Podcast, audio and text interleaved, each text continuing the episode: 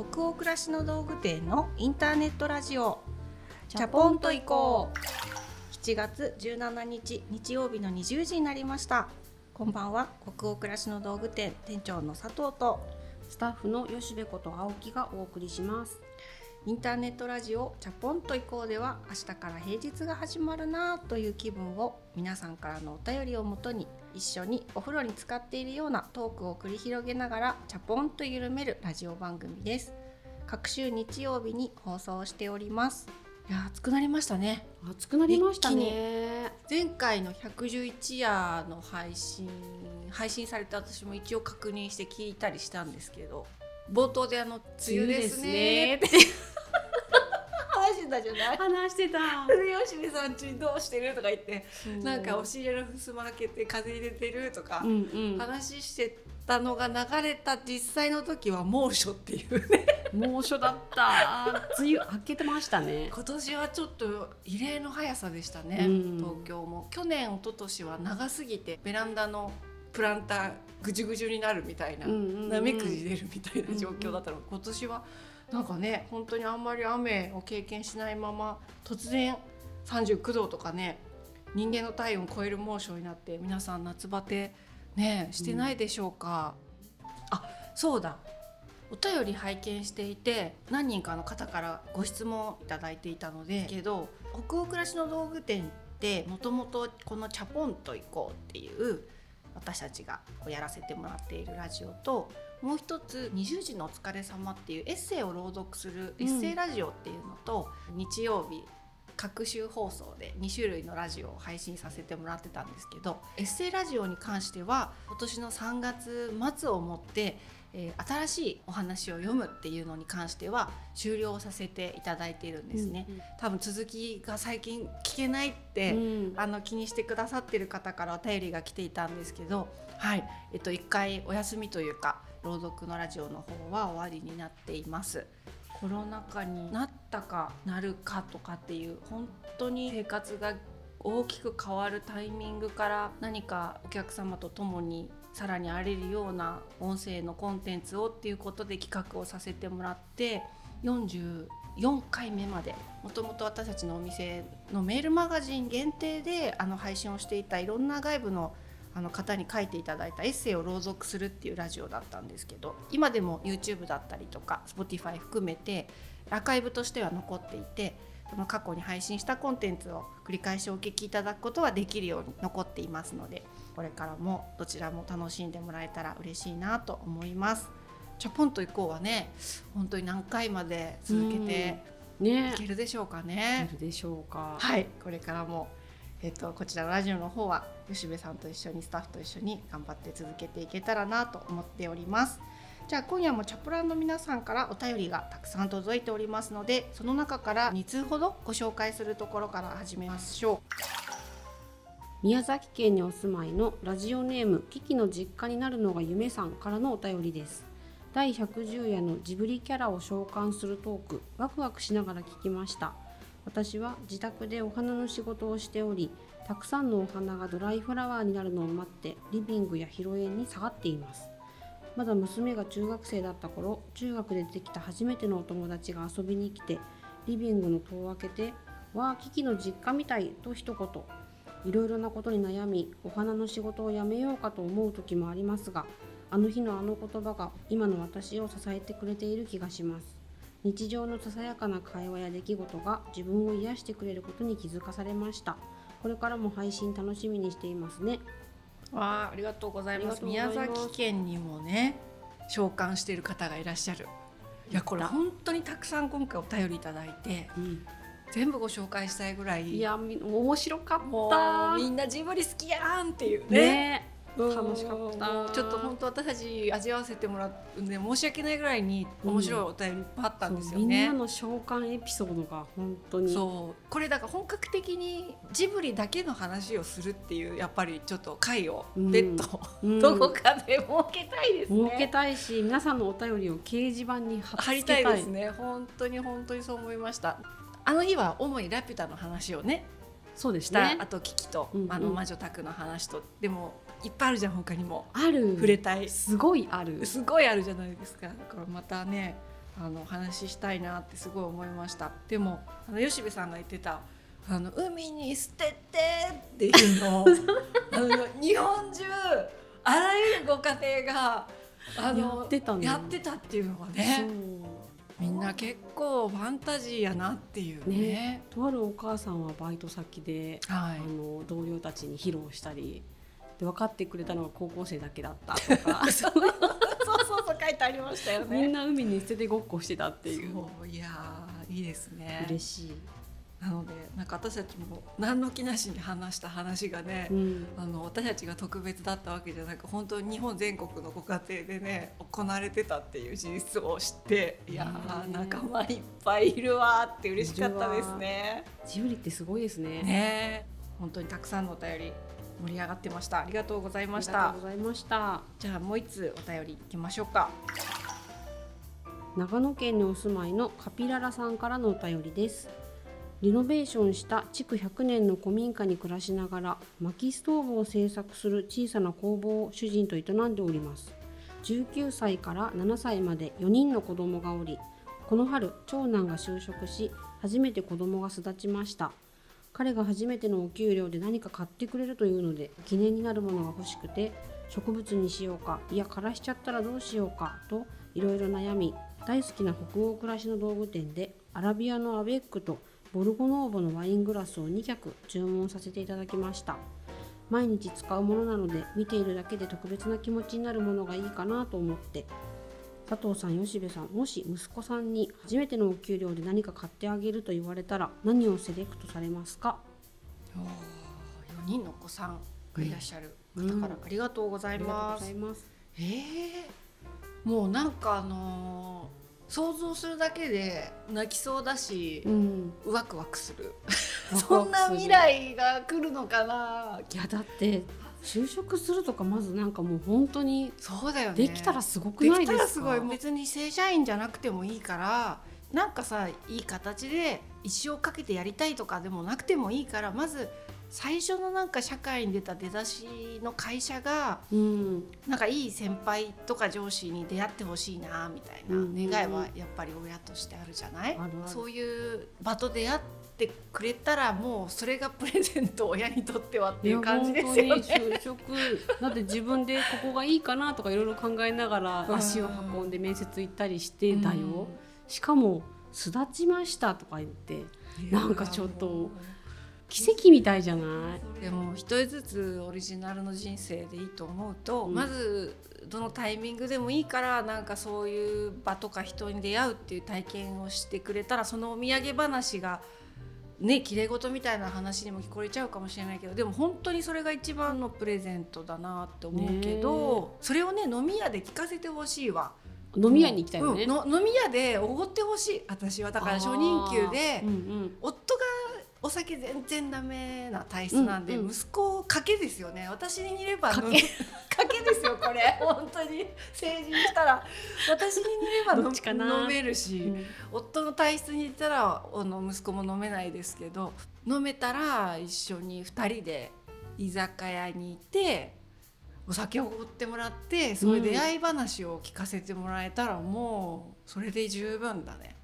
そうだね。うんえー、何だろう？なんか欲しいものとかある？買ってもらったら嬉しいものとか。そう普段からそれを考えたことがないから。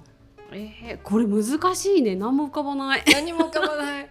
じゃあちょっと宿題。宿題かな。考えとでもなんかそういう状況になってくれたっていうのが佐藤さん佐藤さんだって、あの全然 なんかね私の呼び名についてもコメントいただいてたからあのもこちゃんって呼んだり店長って言ったり佐藤さんって言ったり。そう会社で呼び名がいろいろあってね難しいんですけど。でも2人の時はねもっとそうですね。親しげなねはい。呼び名をしてるから、ついポロッと出ちゃうよね。今の佐藤さんってだから何何なんだろうね。逆に何？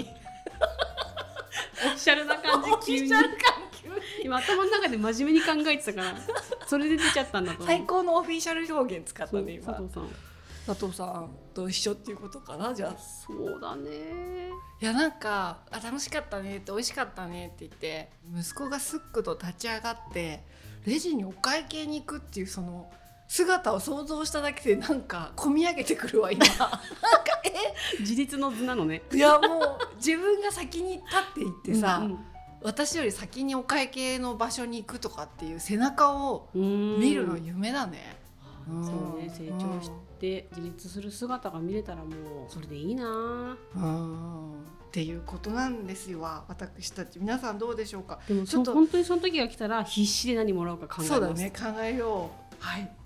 そんな感じで皆さんね他のこのラジオ聞いてるチャップラーさんどうでしょうかね。どんなものを買ってもらいましたとかっていう経験談を逆に知りたい。私たちがパッと思いつけないから、ね。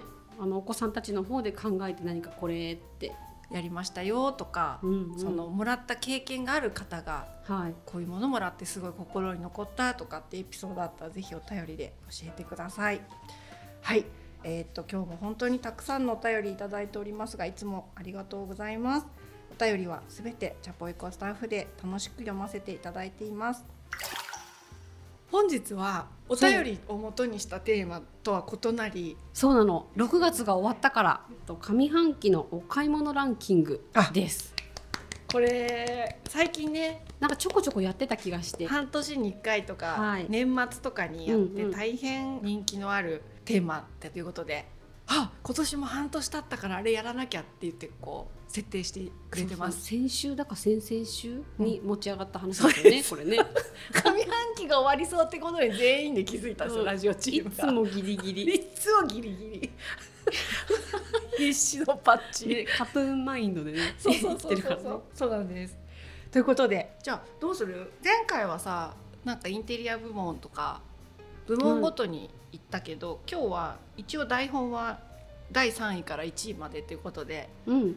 まあどれも3位だしどれも1位だしっていうことは毎年一緒なんだけど、まあ、そうなんです一応私は順位をつけてみた今回頑張って。あ偉い。ちょっとだから吉部も急遽でもいいから順位つけてくださる？ねちょっと待って。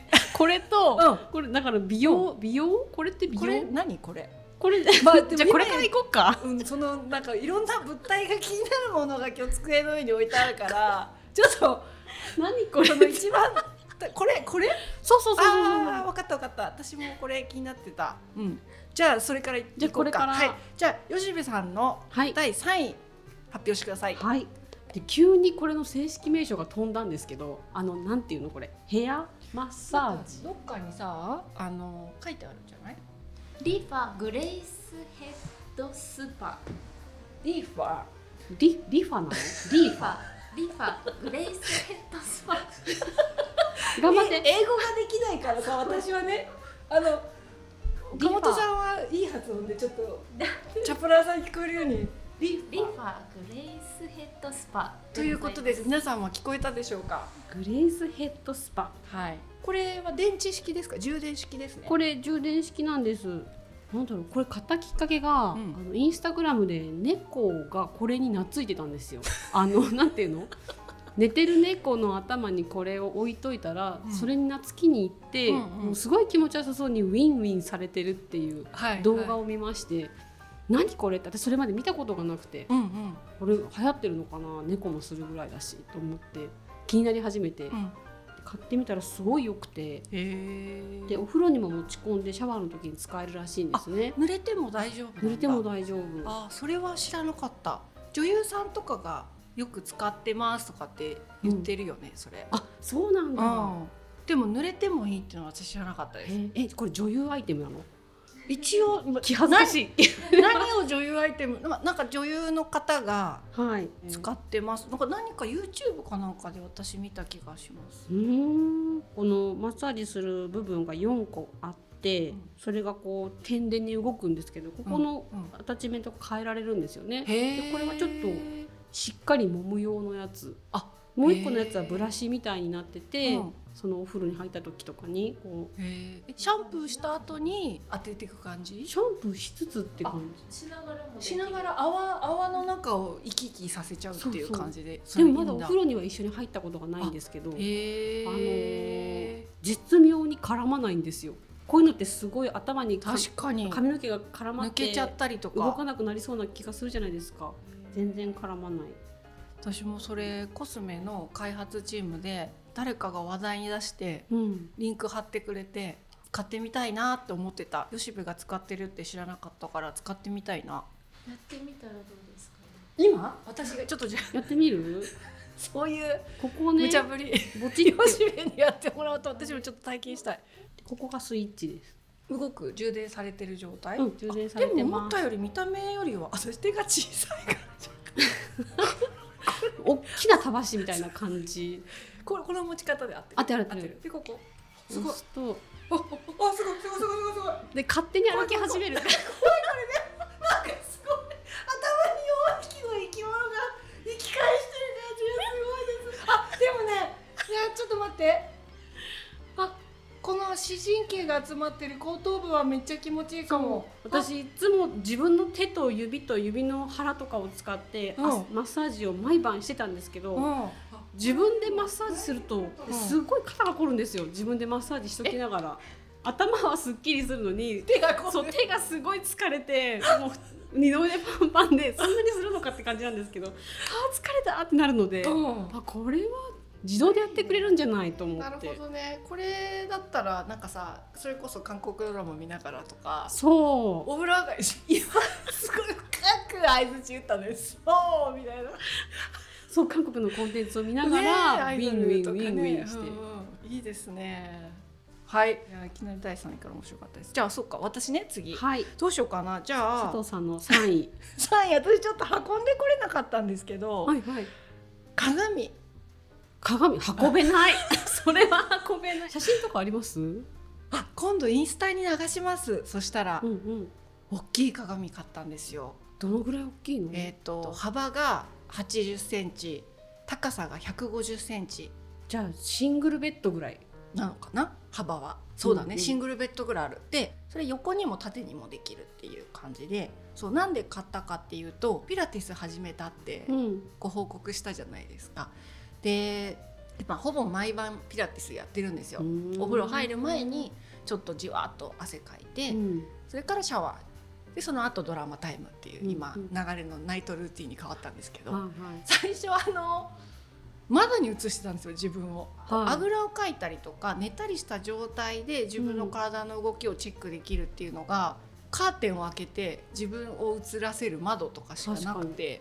そしたらあのアマゾンで軽量鏡っていうのが売ってるっていうのを見つけまして鏡ってさすごく値段も大きいの買うと張るしうん。あと重くてうん。何かで倒れた時に割れて危ないとかっていうリスクもある時ですによね。なんか大きい鏡買うのはちょっと気が引けるなと思って、鏡のフィルムみたいなのがうんパネルに貼ってある。うんだから軽い額縁を買ったくらいな感じで。あじゃあ片付けられたりするの？もう全然子供でも持ち上げたりできるくらい軽いんですよ。うん。えすごい。そう。リビングの片隅にいつも今立てていて。そうすると鏡効果で部屋が広く見える、あうんうん運動してる時以外はね。そう。だからインテリア的にも邪魔にならず、うん。向かいにあるグリーンが映り込んだりとか家具が映り込んだりして部屋にすごく奥行きが生まれるだけでなくて、うんうん夜になったらそれを横にして寝かせるっていうのかな鏡を。はい。そうすると即席スタジオみたいに家がなるんですよ。へえしっかりこう自分の体の動きを見て正確にストレッチをするっていうのをやってる感じです。へえそう。なんかそういうアイテムを買うことでうん。やる気が全然出る。うんうんうんうん。ということでまだ3位なんで、あ、はい。そっか。2位いきましょうか。はい。はい。じゃあ吉部さんの2位は？ネイルです。ああいいですね今日してるねそれぞれ、はい。ネイルしてるんで最近するようになったんですよ、うんうん確かに。ね眺めてるだけそうあのボボトルを。トルの色を眺めて。カラーセラピーの人だったよね。そうカラーセラピーの人だったんですけど、うん。あのなんでそうしてたかっていうのがちょっとでもかけるとすごい気になっちゃうでそれを綺麗に維持できないのがすごく嫌だって思ってて手が出せなかったんですけど、うんうん。ちょっと綺麗にしたいなって最近思い始めたんですよ、うんうん。このいろんなところを。うんうんっていう時にネイルってやっぱとっつきやすそうだしで相変わらず先っちょがはげてくるとキャーって思うんですけどもうそしたら潔くさ取っちゃって、うんまた新しいのを塗り直すっていうのをこまめにやるようになったら自然と綺麗が維持できるようになったんですよね。うんうんあなんか今そういうのができるターンなのかもって思ってよく続くようになりました。うんいやー爪はでもすごいわかります。私もコロナとかになってからだと思うけど毎日塗るようになってないと寂しくもなって。そうそで顔よりも自分が一番手って見るからパソコン打ってる時でも何でも手が目に入ってくるから爪先に色があると気分が違いますよね。気分違いますね、うん。いろいろ綺麗にしようってこう思う気持ちうんうん。がすごく新鮮というか、うんうんうん。新しいですいいですね。じゃあ吉部さんの2位は爪先のこのネイル。はい。では店長の第はい2位は、2位はどうしようかな。吉部さんがネイルということなんで私もじゃあちょっとコスメ系いっていいですか、はい。続けて。私はカラーマスカラ。うん。私たちのお店でもコスメアイテム少しずつ一歩一歩開発をこの2年続けているので自分もいろんなものにチャレンジするようになったんですけど開発でアドバイスをしてもらっているビューティーライターの綾菜さんと先日ばったり会ったけどね。先日お出かけしてましたよね、綾菜さんと一緒にいる時に吉部さん夫婦に会ったんですよ。ばったり。本当に買い物前のちょっとコーヒーでも飲もうかっお茶するところにびっくりしました。で注文しようと思ってスタッフさんに手を挙げたつもりが 佐藤さんいてでその人も呼びたいしあの人も知ってるしあああってなってスタッフさんがあっち向いて帰るっていう。だったんだ。私 そうそう。は自分が前にいたから、あスタッフさんが引き返して。あっち向いて帰っちゃって。そっかそっか。いや私も綾菜さんとコーヒー飲んでたら、お兄ちゃんは分かんなかったの最初。あうんうん。でも吉部がうん。なんかこう分かったのよ。階段降りてる時とか、うん、そうそうそうそへえあれ、これ吉部じゃない？と思って。私すごくほら視力が低いので眼鏡かけてなかったから、でも吉部はなんかシルエットとかで分かったわけすぐ。で綾菜さんに「あれうちのお兄ちゃん夫婦ですかね?」って聞いて。前田さんすっごい目凝らして見て「あれ？でも多分お兄様かも」って言ってでちょっと立ち上がって近くにいて無視するわけにいかないから挨拶してくるねって言って近くにいたら間違いなくお兄見えてなかったからなのになんかねすごい食い入るように見てきてこんな感じで近100く年ぶりに会ったなんか感動の再会みたいな顔してるからえまあびっくりはしてるけど どういうお気持ちの表情っていう。いやだけどこんなことってあると思って。びっくりしたね。本当にびっくりしたの。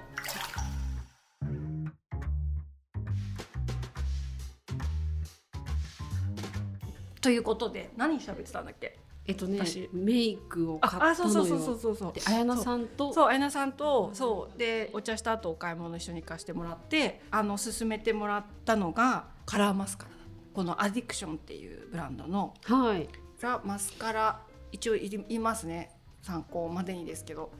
カラーニュアンス。WP009 番がブルーで、010っていうのが何とも言えないこのねちょっと見せて。見える？このグリーン。すっごいグリーン。あグリーンなんだ。そう。それまでは結構ブラウンとかブラックのマスカラすることも多かったんですけど、うん。カラーマスカラがいいよってすごいうんうん。勧められて、マスカラばっちり塗ってますっていう感じじゃなくてうん。すごくあの客観的に見てもちょっと色が入ってるくらいの方がこう柔らかい雰囲気に。で佐藤さんはこの寒色系ボルドーとかじゃなくて寒色系がおすすめって言われてもう言われるがままにえーおすすめされたい。買ったんですけど、うん。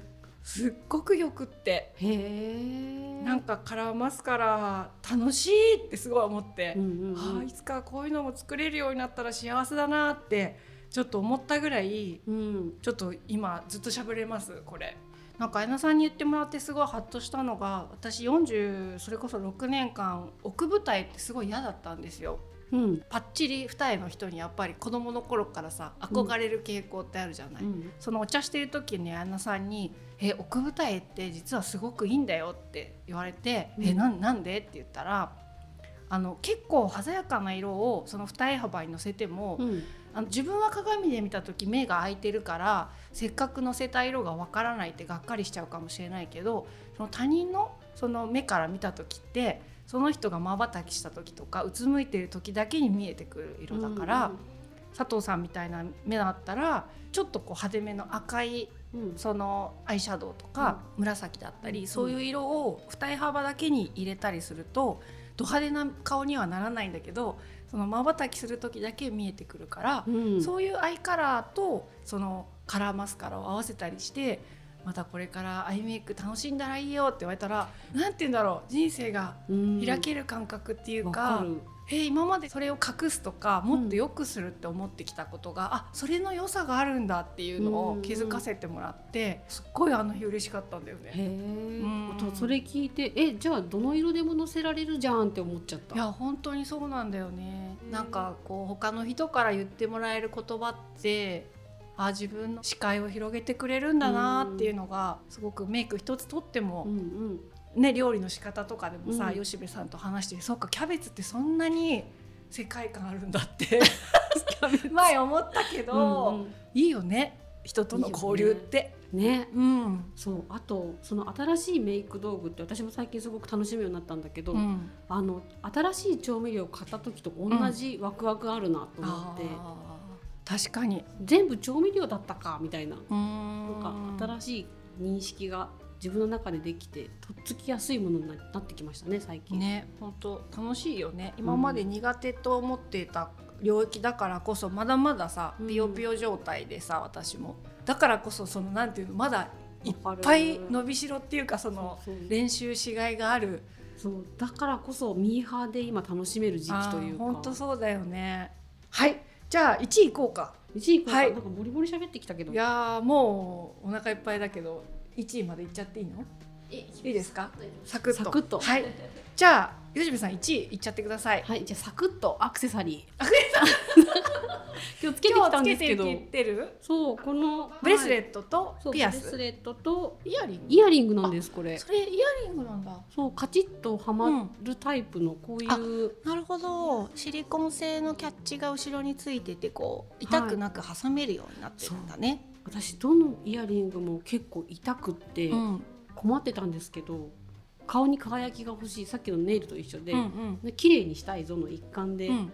何があるかわからないので、うん。とりあえずデパートの1階のジュエリー売り場に行ったんですよね。うんで一通り見てこあれなんかいいなって気になったところで試着させてもらって買ってきたんですけどそういう体験含めていいなっていう。うんうん。確かに。吉部さん今までつけてたピアスとか？つけてたこともあるけどよね。本当に結婚式に呼ばれた時も直前につけてもう終わったら外すぐらいこうアクセサリーをつけてるのがちょっと負担になるそっかそっか。感じだったんですけどあれこれつけて今喋ってるけどお店でね、うん。で他のも見てるけどその間も全然痛くないしもしかして落ちてるって思っちゃうぐらいつけ心地がこうエアリーで。うんうん。これならつけれるんじゃないかって思って好みのものを買ってみたんですよね。ゴールドですよね、はい。シルバーじゃなくて。シルバーとゴールドでも悩んだけどなんかつけてみた時に今日はゴールドかなみたいなその時のテンションで。うん可愛いです。ほぼ初めてのゴールドアイテムですね。うーん。そっかそっか。でも私も40代になってから本当にゴールドをつけるようになりました。ちょっと気になり始める年代なのかねゴールド系が、今までちょっと手が伸びなかったです。なんかキンキンしてるものをうんうん。自分の身にまとうっていうのは、私もシルバーもゴールドもどっちも苦手だったあそうだったんだ。つけるっていうことが向いてないんだろうなって思ってたけど、んうん。なんか変わる時期とか意識がちょっと違う時期あるんだろうからその時にまた始めるかなって思って置いといたのが急に今年やってきてるなっていう勉強する気持ちで今アクセサリー売り場とかいいですね、覗いてますね。楽しいよねアクセサリー、ね夫がねアクセサリーハマり始めててその話を聞いたりそう知ってるとあじゃあいいのかな？とか思ったり、うんうん。で夫が行ってる受注会みたいなの？に行ってみたらすごい良くてつけてみたものが、うんうんうん。その時に指輪をつけてみたんですけど、うんうんうん。あれ？なんか私始めるなら今かもなってなんかこう直感的に思ったので、うん。あ来た来たと思ってその時にこう飛び込むように確かに確かに。してますね。なん。かやっぱそうだから周囲の人が運び込んでくれるみたいなことってすごい多いよね。自分で見つけるっていうよりはさ、いや本当に、ね吉部の場合はそうやってね、うん。そのお兄ちゃんとかもそうだし、ね、私前田さんとかその乗っかってみるサーフィンの感じでうん。自分の世界がちょっと広がったりする経験って楽しいよね。楽しいね。うん。自分ではなかなか広げられないから私はほぼそれかなっていう、私も全く一緒です。なかなか周囲の人に勧められたものを素直に買ってみるみたいな。それはとか似合わないかもとかってあんま言わずに、うん。あそうなんだ。客観的に見るとそれ私似合うと思うんだ。はい買ってみます。そうみたいな。美容部員のお姉さんにも「なんでこれ私に勧めてくれたの？この色」みたいなこと聞いて。圧圧がすごいなみたいなね「どうしてこの色?」みたいなことを聞きながらチーク買ったりしてます。そうでもやっぱりそうやって質問していくとその人なりにちゃんと論理とかがあるじゃない、そうそれを聞くのがね面白いんだよね。面白いね。はい。じゃあラスト私もサクッといけるかな？1位、はい私はあの先日ちょっと自分のインスタグラムのアカウントにも投稿したんですけどスーツケースジャーニーというか一人旅に最近一泊車を自分で行きも帰りも一人で走らせて行ってきまして、そう箱根の強羅の方にある、えっと、箱根本箱っていう、えっと、宿にずっと行ってみたくっていろんな人がインスタに上げたり動画に上げたりしてるのを見ていつか行ってみたいなと思ってたんですけど、うんうん。ピュンと行ってきた。どんな体験かとかっていうのをもし気になってくださる方がいたらインスタグラムの方でもうすでに読んだよっていう人もいるかもしれないしまだご覧いただいてない方は見てもらえたら嬉しいなと思うんですけど写真とね一緒にあげたんですが、うんうん本当にあの宿全体が図書館っていう感じで、うんどこに行っても本があるんですよ。うん。で食堂に行ってもその食堂の個室にいろんな本が並んでるし売店に行っても本があるしその売店に並んでる本も含めて何でも取って部屋に持ち込んでたりお食事の時読んだりしていいんですね。うんで手垢つけないでとか汚すなとかっていうことも一切言われないので、うんうんそれを本棚に戻していいんですよ。へえ。どうしてもいい本でこうこれは持って帰りたいっていうのはそのまま自分が読んだ本を帰りチェックアウトの時に買ったりもできるんうんうです。ん私すごく本好きだけどひたすら本を読むっていう時間を確保するのが難しかったりするし、もう増えてきたから本当にね良かったですお風呂入って本読んで美味しい料理食べてまたお風呂入って本読んでって、うんうんその本とだけ向き合うっていう静かな時間がまた何かプライベートとか仕事で一山越えたみたいなことがあったら、うんまた行きたいなって、うんううんん。思いました。一人旅いいな。その体験っていうのも家に持って帰ってきた時に本との触れ合い方が変わったりとかうん旅先で接したことって私忘れにくかったりするんですよね。うんだからその旅先で本を読むっていうとそこで読んだ言葉と一緒に体験も後で思い出したりすることがあるからそれはそれでこういい買い物だったなと、うんはい思ったりしております。ということではい。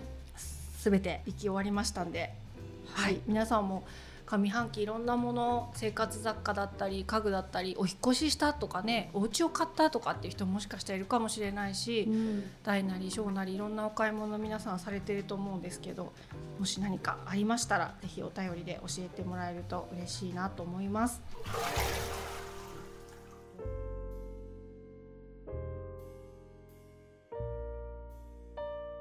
じゃあ今夜のインターネットラジオチャポンと行こう。ここまでです皆さんお湯加減いかがでしたでしょうか？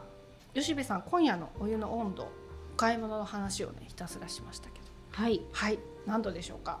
今日はこのままずっと話せそう長湯できそうっていうまだまだ話し足りない感じだったんですけど。えっとね37度。37度。はい。はい。じゃあ皆さんの気分が今日も少しでも緩まると嬉しいです番組は北欧暮らしの道具店のサイト上やアプリに加えて YouTube や Spotify など合計7カ所で配信をしています。ぜひご自分のライフスタイルにフィットしたプラットフォームでお楽しみください。引き続きお便りも募集中です。感想ご意見ご質問などサイトやアプリでチャポイコ最新記事を検索していただきページ後半にあるバナーよりお送りください。Spotify などの場合は説明欄のリンクからお便りフォームに飛ぶことができます。全国のチャポラーの皆さんお便りお待ちしてます。次回のチャポンと以降は1月31日日曜日の夜20時を予定しております。それでは明日からもチャポンと緩やかにそして熱くいきましょう。北欧暮らしの道具店店長の佐藤とスタッフの吉部こと青木がお届けしました。それではおやすみなさい。おやすみなさい